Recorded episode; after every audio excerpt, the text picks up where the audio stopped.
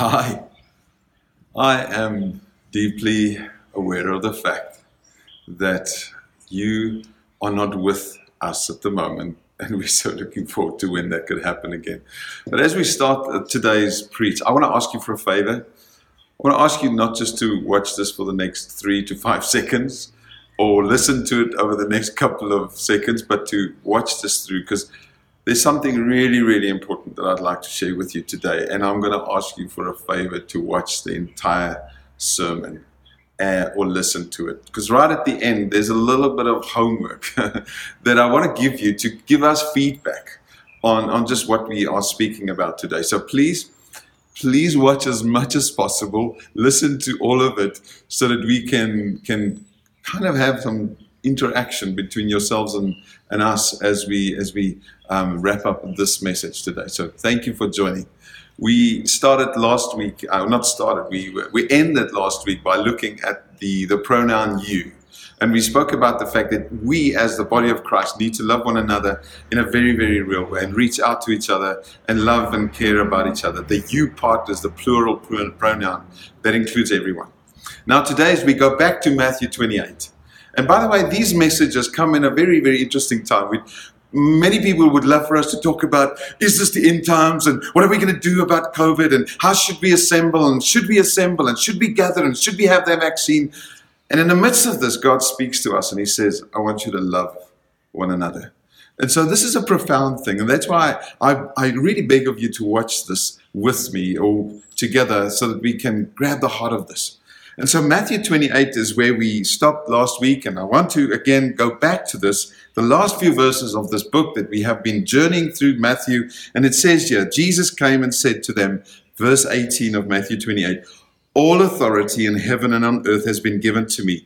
Go therefore and make disciples of all nations, baptizing them in the name of the Father and of the Son and of the Holy Spirit, teaching them to observe all that I've commanded you, and behold, I am with you always to the end of the age. So last week we found these words you repeated a few times. Today, and this is the title of our message, is all. Simply just ALL, all. And it appears a number of times, and Jesus clearly says to us, we need to reach all people. He says all nations. The word nations in the Greek is ethnos, which really is people groups, all nationalities, all people. He says, I want you to reach all people. And what do you need to do then? You need to teach them all, ALL again, that I've commanded you. So all teachings, all principles that he taught us, we need to replicate and teach others. Then he says the reason that I want you to do it is because of another ALL. Because I, Christ, have all authority. And therefore I instruct you to take all of this that I'm teaching you to all the people. And so everything hinges on this all in this portion. And it firstly starts with, does Jesus have all authority in my life? You see, we are on earth to make a difference. And if we don't believe that, we've got to question, does Jesus have all authority in my life? Because if he does, then I obey him. Then I listen to him. Does what I do and what he says rather, does what he says become the most important thing in my life? Is that my passion, because he has all authority? Do I consider his ways when making decisions about my life? Because here we see the fact that God has all authority will lead us to all people to tell them all that Jesus is teaching us and has taught us. All, listen carefully, does not exclude any person to reach out to. It includes every person. And anything that Jesus has taught us is included in this. And it does not excuse me in doing this because he has ALL, all authority in my life, and should have. And so here we find all repeated 3 times. I want to take you to another portion in the book of Matthew to see where the word ALL is repeated a number of times again. So go with me. Pick up your Bible, turn, swipe, whatever it is that you need to do. Go a few chapters back to chapter 22, and we're going to read together a few verses here from verse 37 to 39, well-known portion to most of you. So please read it with me. It says here, Matthew 22, verse 37. And he, Jesus, said to them, You shall love the Lord your God with, you would know, all your heart, and with all your soul, and with all your mind. This is the great and first commandment. Then he says, and a second is like it, exactly the same, like it. You shall love your neighbor as yourself. And it says, on these two commandments depend all the law and the prophets. So another time, all appears. And by the way, in the book of Mark, or even in Luke as well, another all is added in this whole context. It says, love the Lord with all your strength, not just your heart, your soul, your mind, but also with your strength. And so I want to say to you, obeying the commission that we find in Matthew 28 to disciple all nations is therefore directly dependent on whether God has all authority in our lives and whether we love God with all that we have. So this all is incredibly inclusive. It includes everybody. It excludes nothing. And so it includes God having authority in my life. It includes everything that he taught us. We need to teach others. It includes everybody to be taught. And it includes my whole being, my mind, my soul, my heart, my strength. Nothing is excluded in this whole journey of doing all unto him. Should we then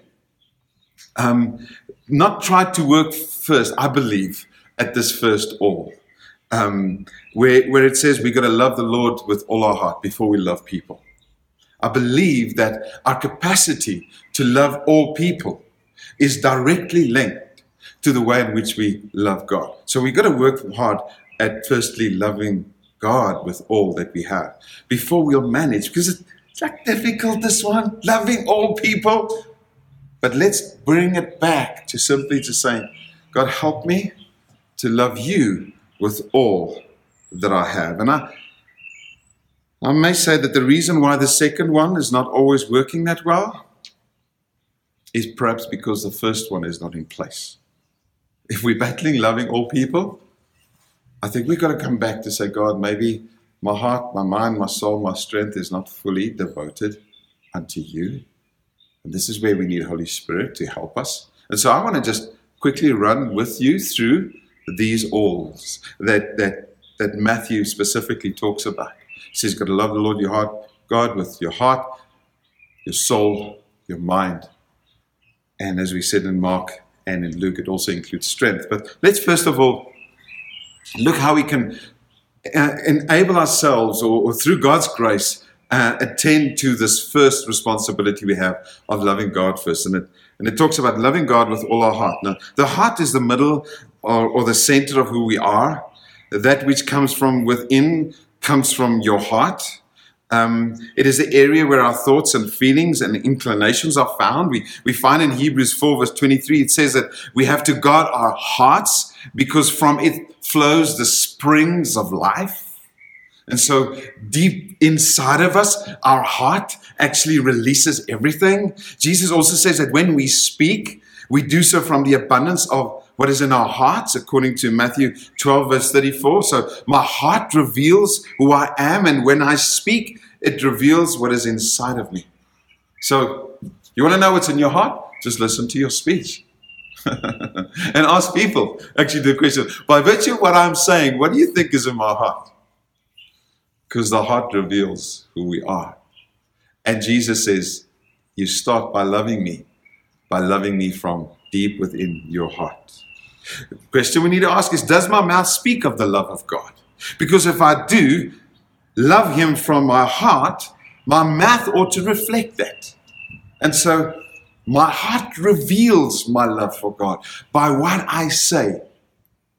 Jesus therefore says in Matthew 22, that we ought to love God with all of our heart, the very inner part of my being, where all my emotions and feelings are found, and my affection is expressed. When I say, I heart you, that is the right heart you, it means that I love you. In other words, my love, my affection for someone is found through me expressing from my heart how much I feel about that person. God wants us to love him like that first, because that enables us to love others. The second thing he says we need to establish and use as a parameter to determine our love for him is to love him with all of our soul. Now, the soul is the very core of who we are, my inner self, my personality.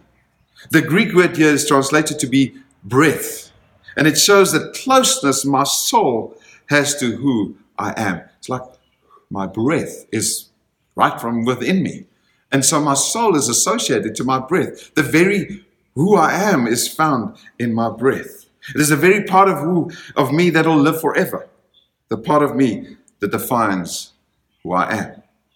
There's a commentator by the name of Albert Barnes. He wrote the following about loving the Lord with all our soul. He says, it means to be willing to give up the life to him, the life that I have to him, and to devote it all to his service, to live to him, and to be willing to die at his command. Saying, this very core, this life inside of me, I'm willing to give to him. This is how I love him with all my soul, with everything from deep within me I want to use to love him.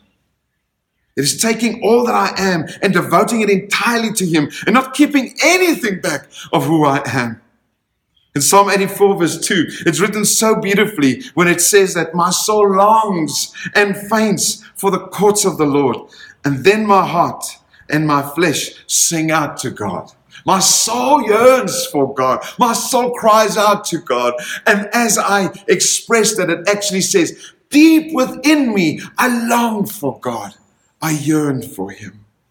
My soul, the deepest part of who I am, is the area that God says also should love him and everything inside of it. I want to say, if my heart is the place of affection, then my soul is the place of devotion. I reveal my affection for someone through my heart, but if my soul is devoted to my God, it speaks of a deep, deep commitment I have to him. The last one that in this portion in Matthew 2 that Jesus uses to explain how we ought to love him is to love God with all our mind. Now, the mind is the faculty of our understanding. It is the place from where we are able to think, imagine, and to reason. It's a place where I start recognizing who God is through intellectual insight. And may I say, the best way to get this intellectual insight of who God is, it is through Scripture, where I read and I study about my God, and it fills my mind with thoughts about who God is, and deep within those thoughts that I have rises up these thoughts of love and appreciation of who he is. And God loves it when we conceive for ourselves that he is God, and that's why we are so blessed to have the word to read and to study. Our minds are truly a gift from God to know him through that. And he says we ought to love him with this intellectual ability we have. And so when we say, I love the Lord with all my mind, it means that I'm thinking of him, and intellectually I recognize who he is, and that brings me to a wonder of who God is, and I stand in awe of him and I say, God, I love you. 2 Peter 3 verse 18 says we need to grow in the grace and knowledge of our Lord Jesus Christ.